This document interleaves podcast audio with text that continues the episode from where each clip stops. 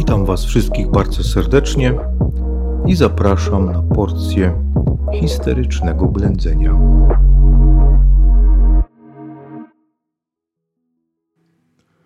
Nie da się mówić o historii średniowiecza bez wspomnienia roli Kościoła w tej epoce. Dzisiaj o Kościele w średniowieczu. Zatrzymaliśmy się w temacie o wyprawach krzyżowych na takim papieżu jak Inocenty III, który w XIII wieku doprowadził swoimi reformami, swoimi działaniami do Kościół katolicki do największego znaczenia w zasadzie w dziejach. Ale myliłby się ten, kto sądziłby, że to właśnie jakiś sztuczny sposób zostało wprowadzone albo narzucone niejako mieszkańcom Europy siłą. Nie, nie, nic z tych rzeczy. Rola Kościoła katolickiego w życiu Europy, w życiu mieszkańców Europy, w zasadzie od upadku Cesarstwa Rzymskiego, od nawet późnego Cesarstwa Rzymskiego, ta rola jest coraz większa, a Kościół zaczyna pełnić tak zwany rząd dusz, czyli zaczyna mieć coraz większy wpływ na mentalność, na system myślenia, a również i na politykę władców i państw europejskich.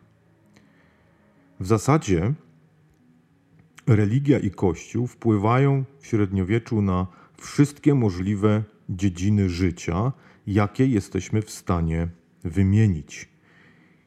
W zasadzie nie będzie nadużyciem powiedzieć, że średniowiecze, historia średniowiecza to w przygniatającej mierze jest właśnie historia Kościoła. Nie? Nawet przecież urzędnikami wszystkich władców Europy byli duchowni. Te przyczyny przyjmowania chrześcijaństwa przez, tych, przez tychże władców, czyli tego takiego nawracania się, prawda, to również wpływa na to, że Kościół ma później ogromny wpływ, ogromne znaczenie na tych dworach, u tych władców, prawda? To, co mówiliśmy przy okazji Mieszka I, że organizacja kościelna, ona ułatwiała rządzenie państwem, prawda? Była jednym z głównych przyczyn przyjęcia chrześcijaństwa. Wiele zmian, które dziś uważamy za normalne, powszechne, które byłyby niby od zawsze, no takowymi nie były.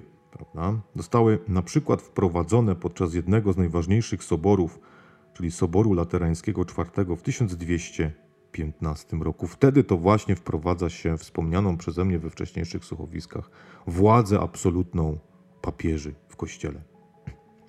Wprowadza się również pewne zasady, jak mniej więcej takie, że każdy katolik przynajmniej raz w roku powinien iść do spowiedzi i do komunii, Powstają też pierwsze szkoły parafialne, powstaje w ogóle sieć parafii, prawda? Czyli w 1215 roku rozpoczęto taką właściwą chrystianizację Europy.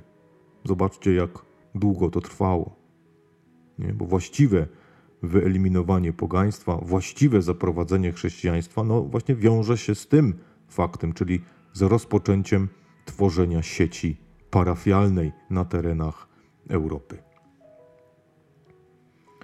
Czyli ten Kościół zaczyna nam bardziej przypominać już ten dzisiejszy, który mamy. Kościół zaczyna też odczuwać potrzebę bycia coraz bliżej wiernych. Nie? Wyrazem tego właśnie będzie też ta sieć parafii, no bo teraz ci zwykli malućcy też będą mogli pójść do kościoła. Pojawia się w dziedzinie teologii, dziedzinie sztuki, tak zwana Biblia Pauperum, czyli to stosowanie mm, tych takich, można powiedzieć, rekolekcji dla niepiśmiennych za pomocą ścian kościołów. Nie?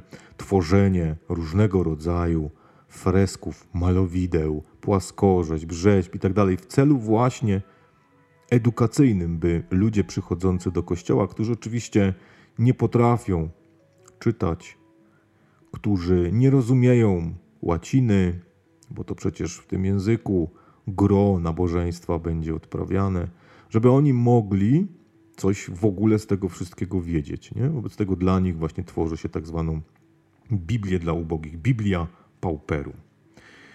Gro, jak powiedziałem, gro nabożeństwa, gro mszy święty po łacinie, ponieważ właśnie od Soboru Laterańskiego IV wymaga się już, by kazania głoszono w zrozumiałym języku dla ludzi. Zmienia się nam troszeczkę obraz religii jako takiej, ponieważ na stałe zagości właśnie kult maryjny, kult krzyża, kult Eucharystii, przedstawianie Boga jako bardziej miłosiernego niż takiego surowego sędziego jak wcześniej. To wszystko rozpoczyna nam się w XIII wieku. W XI i w tym okresie XI do XIV wieku, w pełnym średniowieczu, zaczęto też bardzo mocno w łonie samego Kościoła i nie tylko nawoływać do powrotu do ideałów Ewangelii. Nie? Bo tutaj w zasadzie, pomijając te czasy pierwszych chrześcijan, z tymi ideałami Ewangelii, temu Kościołowi było troszeczkę nie po drodze, prawda, z różnych przyczyn. Przede wszystkim podnoszono tutaj te najbardziej widoczne różnice, czyli ubóstwo Chrystusa kontra gromadzenie dóbr przez duchownych możnych. No, tutaj raczej była to sprawa bezdyskusyjna, prawda? Oczywiście starano się różnym, różnego rodzaju pseudoteologiami wyjaśniać, dlaczego ten kościół się tak absurdalnie bogaci, no ale każdy wnikliwy, mający aby odrobinie zdrowego rozsądku uczestnik tych wydarzeń widział, co się dzieje, prawda? Czyli gromadzenie dóbr przez duchownych ma się teraz troszeczkę zmienić. Bardzo dużą rolę w tym takim procesie nawoływania do ograniczenia gromadzenia dóbr będą odgrywać zakony. Znowu zakony. Przede wszystkim cystersi, ale i inne, prawda, klasztory, o których za chwilę sobie jeszcze powiemy. Cystersi, przepraszam, inne zakony, o których sobie jeszcze powiemy. Sieć klasztorna cystersów obejmuje bardzo gęsto Europę, ponieważ pamiętacie, wspominaliśmy o tym, że oni są sprowadzani do własnych dóbr przez feudałów, przez możnych, przez książąt, przez królów, między innymi dlatego, że mają bardzo wysokiej klasy umiejętności w dziedzinie zagospodarowywania terenów. Nie? Jeżeli oddacie coś cystersom w średniowieczu, to w przeciągu kilkunastu, kilkudziesięciu lat oni zamienią wam to w kwitnący ogród. I to była prawda. Przy okazji nauczą okoliczną ludność różnych nowinek i ciekawostek. W związku z tym ta sieć tych cystersów, sieć klasztorów cysterskich rozwija się nam w Europie jak grzyby po deszczu. Oni będą bardzo mocno głosić też tą potrzebę ubóstwa, nie? te ora et labora, czyli módl się i pracuj. Prawda? No, niestety sami cystersi te swoje nawoływanie do skromnego życia i wprowadzanie nowinek technicznych, no niestety przepłacą dosyć mocno, ponieważ z czasem te klasztory będą otrzymywać od tych wspomnianych przeze mnie panów feudalnych, książąt, władców bardzo liczne nadania ziemskie. No i tutaj pojawi się znowu ten, ten, ten, problem, z którym będą walczyć, nie? czyli liczne nadania ziemskie, no bo dobrze gospodarują, wobec tego dajmy im jak najwięcej tych wiosek, tych, tych, tych ziem, bo y, nam to wszystko rozwiną i będą płacić z tego podatki. No ale właśnie, sami cysterci bogacą się również ponad miarę, nie? czyli paradoksalnie mm, zakon, który zaczynał od nawoływania do tego ubóstwa, no skończy niestety też jako jeden z najbogatszych zakonów, jedna z najbogatszych instytucji, nie tylko w Kościele, ale w ogóle w Europie. Skutkiem tych rozdźwięków między życiem doczesnym a polityką Kościoła, zachowaniem Kościoła będą też tak zwane herezje. Herezje występują w kościele od samego początku, są czymś zupełnie normalnym. Po prostu zawsze będzie tak, że będzie część ludzi, która myśli inaczej. Nie? No i przeważnie Kościół walczył z tymi herezjami w jedyny znany sobie sposób, czyli siłą. E, heretycy, czyli ludzie myślący inaczej, nawołują przede wszystkim do odnowy, do nieuznawania władzy papiestwa, prawda, która narzuciła siłą troszeczkę, takim odgórnym dekretem tą swoją, ten swój absolutyzm, no, swoją nieomylność, prawda, wszystkim i tak dalej, i tak dalej. Symbolem takiego ruchu mm, heretyckiego będą żyjący na południu Francji Katarzy albo Albigensi od miasteczka Albi, stąd właśnie Albigensi. Właśnie nawoływali do nieuznawania władzy papieży i do wprowadzenia ubóstwa w swoje życie. Bardzo długo tolerowani przez władców południowej Francji, przez feudałów południowej Francji. W końcu, no niestety w 1202 roku musieli ustąpić. Ruszyła na nich krucjata, wyprawa krzyżowa właśnie ogłoszona przez papieża, rycerstwo z północnej Francji, rządne łupów ochoczo wzięło w niej udział, no i zgotowano Katarom rzeź. Kolejnym zakonem, poza cystersami, który również głosił pewną odnowę w postaci ubóstwa, byli Franciszkanie. Franciszkanie w odróżnieniu od innych zakonów, które istniały do tej pory, żyją w samych miastach. Nie budują jakichś takich wielkich prawda, klasztorów poza miastami, żyją w samych miastach. Nie pracują, są kaznodziejami, bardzo często podnoszą w swoich kazaniach kwestie moralne i żyją z ofiar. Zbierają właśnie ofiary w zamian za ten swój proceder kaznodziejski. Mówimy o tak zwanym zakonie żebraczym, ponieważ no, no nie pracują, nie mają też na swoim utrzymaniu jakichś wielkich budynków. Oczywiście no, mieszkają w jakimś tam budynku w obszarze miasta, ale nie gromadzą jakichś nadmiernych dóbr. Zgodnie z ideałami swojego założyciela starają się żyć skromnie i raczej przemierzać uliczki miasta, wioski, głosząc Słowo Boże i nawołując do pewnej odnowy. Stąd mówimy właśnie o takim zakonie kaznodziejskim lub zakonie żebraczym, który po prostu żyje z jałmużny.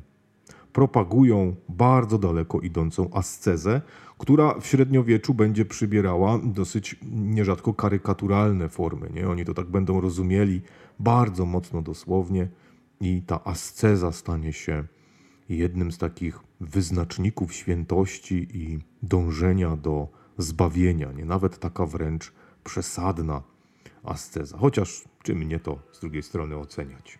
Drugi zakon żebraczy, bardzo znany, istniejący również do dzisiaj, powstały w XIII wieku, to właśnie Dominikanie. Założeni przez Hiszpana Dominika Guzmana, oni kładą bardzo duży nacisk na edukację z kolei.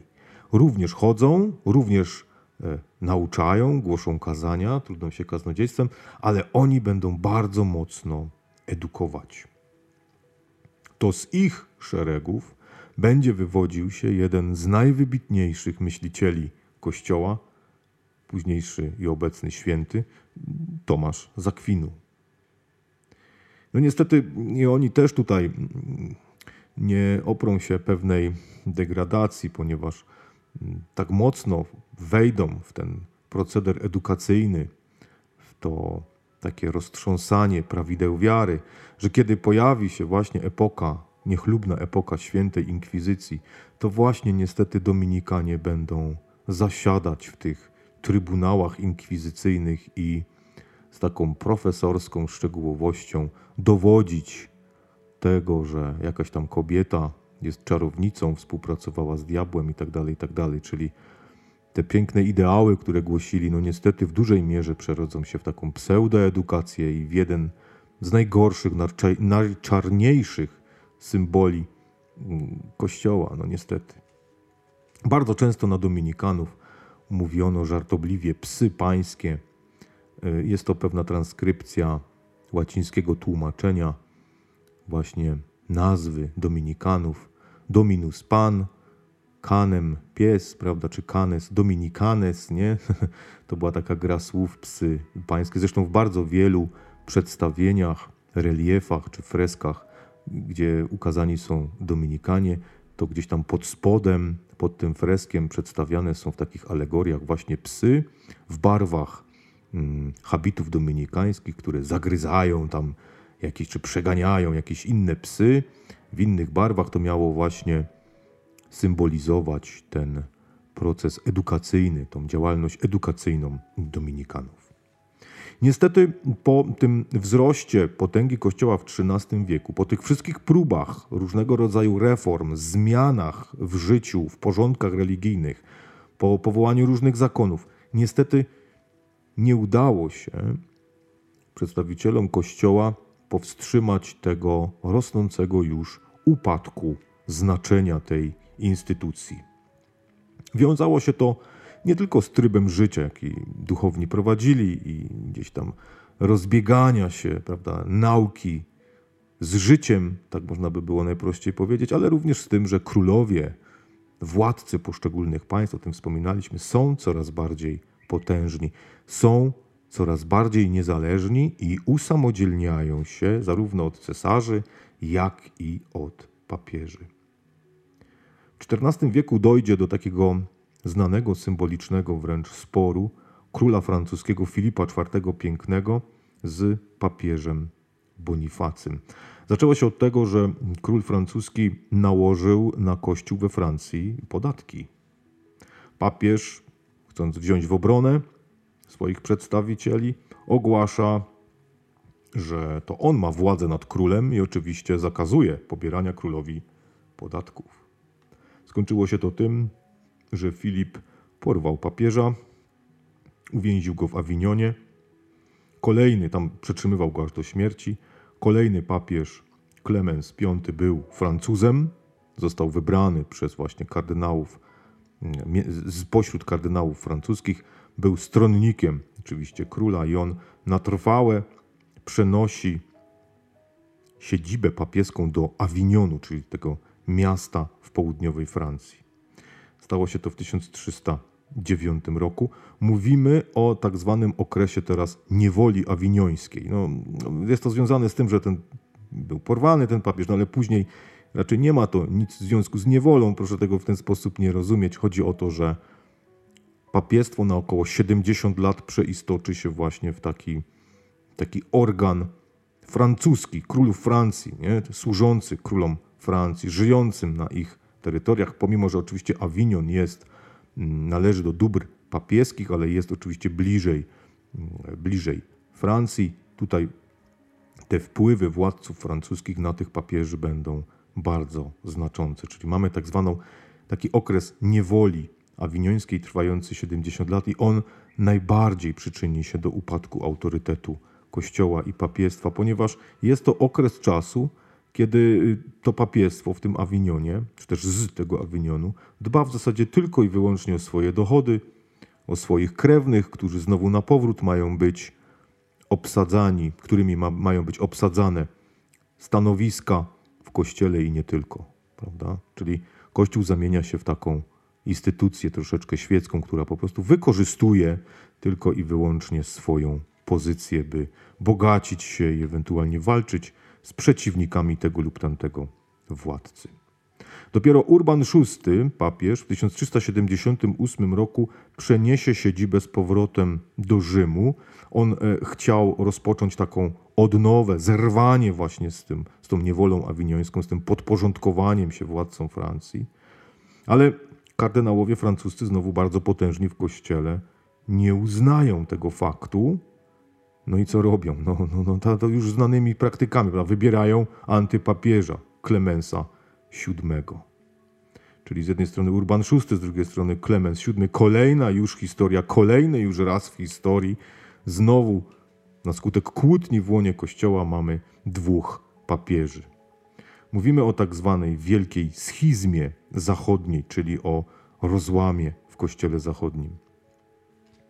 Oczywiście obaj ci papieże walczą między sobą, nakładają na siebie klątwy, Europa jest między nich podzielona. Oczywiście nie muszę wam mówić, że mm, dwóch papieży to oczywiście słabość papiestwa, prawda? Nie dość, że mamy upadek tego autorytetu, to jeszcze mamy tutaj taki, takie rozdrobnienie tych wpływów politycznych no z, jednej instytucji na dwie instytucje, wykorzystywanie tych instytucji do jakichś tam gierek politycznych itd. Tak w 1409 roku na soborze w Pizie chciano w jakiś sposób temu zaradzić. Nie?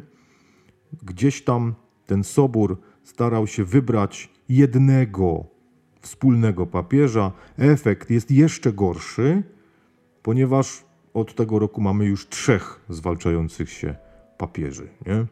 Czyli no nie tylko nie uspokoiło to sytuację, ale jeszcze bardziej dolało oliwy do ognia. Rok 1409. Trzech zwalczających się papieży, no i oczywiście całe mrowie różnego rodzaju stronników, panów feudalnych wokół nich, którzy rozgrywają swoje własne interesy i przeciągają tychże papieży, antypapieży co rusz na swoją stronę. Nie? No niestety o utrzymaniu autorytetu Kościoła w takiej sytuacji mowy być nie może. Nie? Kościół jest jedną z sił politycznych, która walczy o władzę, o majątki, w zasadzie niczym nie różniącym się od jakichś takich zwykłych panów feudalnych ówczesnego świata. Sytuacja zmieni się w roku 1414, czyli na szczęście tych trzech zwalczających się papieży zbyt długo nie będzie mogło doprowadzać do erozji tego całego systemu, bo w 1414 roku rozpocznie się pamiętny sobór w Konstancji. Ważny jeszcze z wielu innych przyczyn, to się nam jeszcze tutaj pojawi. Będzie trwał do 1418 roku i tam faktycznie uda się pozbawić władzy wszystkich trzech papieży i wybrać jednego nowego, akceptowalnego przez środowiska tych trzech papieży. Zostanie nim Marcin V. Ale straty w autorytecie Kościoła są już w zasadzie nie do odrobienia. Nie? Tutaj ten ruch herezji, ten ruch odnowy, ruch zmian, on będzie potęgował się coraz bardziej i on w końcu doprowadzi do bardzo trwałych zmian w Kościele Zachodnim. Nie? Czyli przywrócenie autorytetu papiestwa na taką skalę, jaką zrobił, jaką uzyskał Inocenty III w XIII wieku, jest już niemożliwe. Nie? Ten okres już przebrzmiał. Wraz z upadkiem autorytetu papiestwa będzie również następował upadek znaczenia tegoż papiestwa, zarówno w polityce, jak i w gospodarce ówczesnej Europy. Mam nadzieję, że w miarę logicznie tutaj tą rolę tego kościoła w tym pełnym średniowieczu żeśmy sobie przedstawili. Będziemy co jakiś czas wracać oczywiście do tych kościelnych tematów, bo pamiętajcie o jednej rzeczy: to, że mówimy o jakimś osłabieniu znaczenia kościoła, o upadku jego autorytetu, to nie oznacza, że my mówimy o jakimś braku wpływu teraz tegoż kościoła na bieg wydarzeń w Europie. Nie? To by było nieuprawnione. Mówimy o tym, że nadchodzą czasy, w których to ten wpływ tego kościoła na bieg wydarzeń w Europie będzie coraz to mniejszy, nie? porównując go do czasów właśnie tego szczytowego okresu potęgi papiestwa, czyli do wieku XIII. Nie zmienia to faktu, wspomnianego przeze mnie na początku, że Kościół nadawał ton całemu życiu w średniowieczu i pomimo, że ten upadek będzie bardzo widoczny, jeszcze przez długie, długie, długie lata będzie ten ton, temu rytmu, ten rytm tego życia w średniowieczu nadawał. Bardzo Wam dziękuję za wysłuchanie kolejnego odcinka naszych słuchowisk. No i zapraszam do kolejne. Do usłyszenia.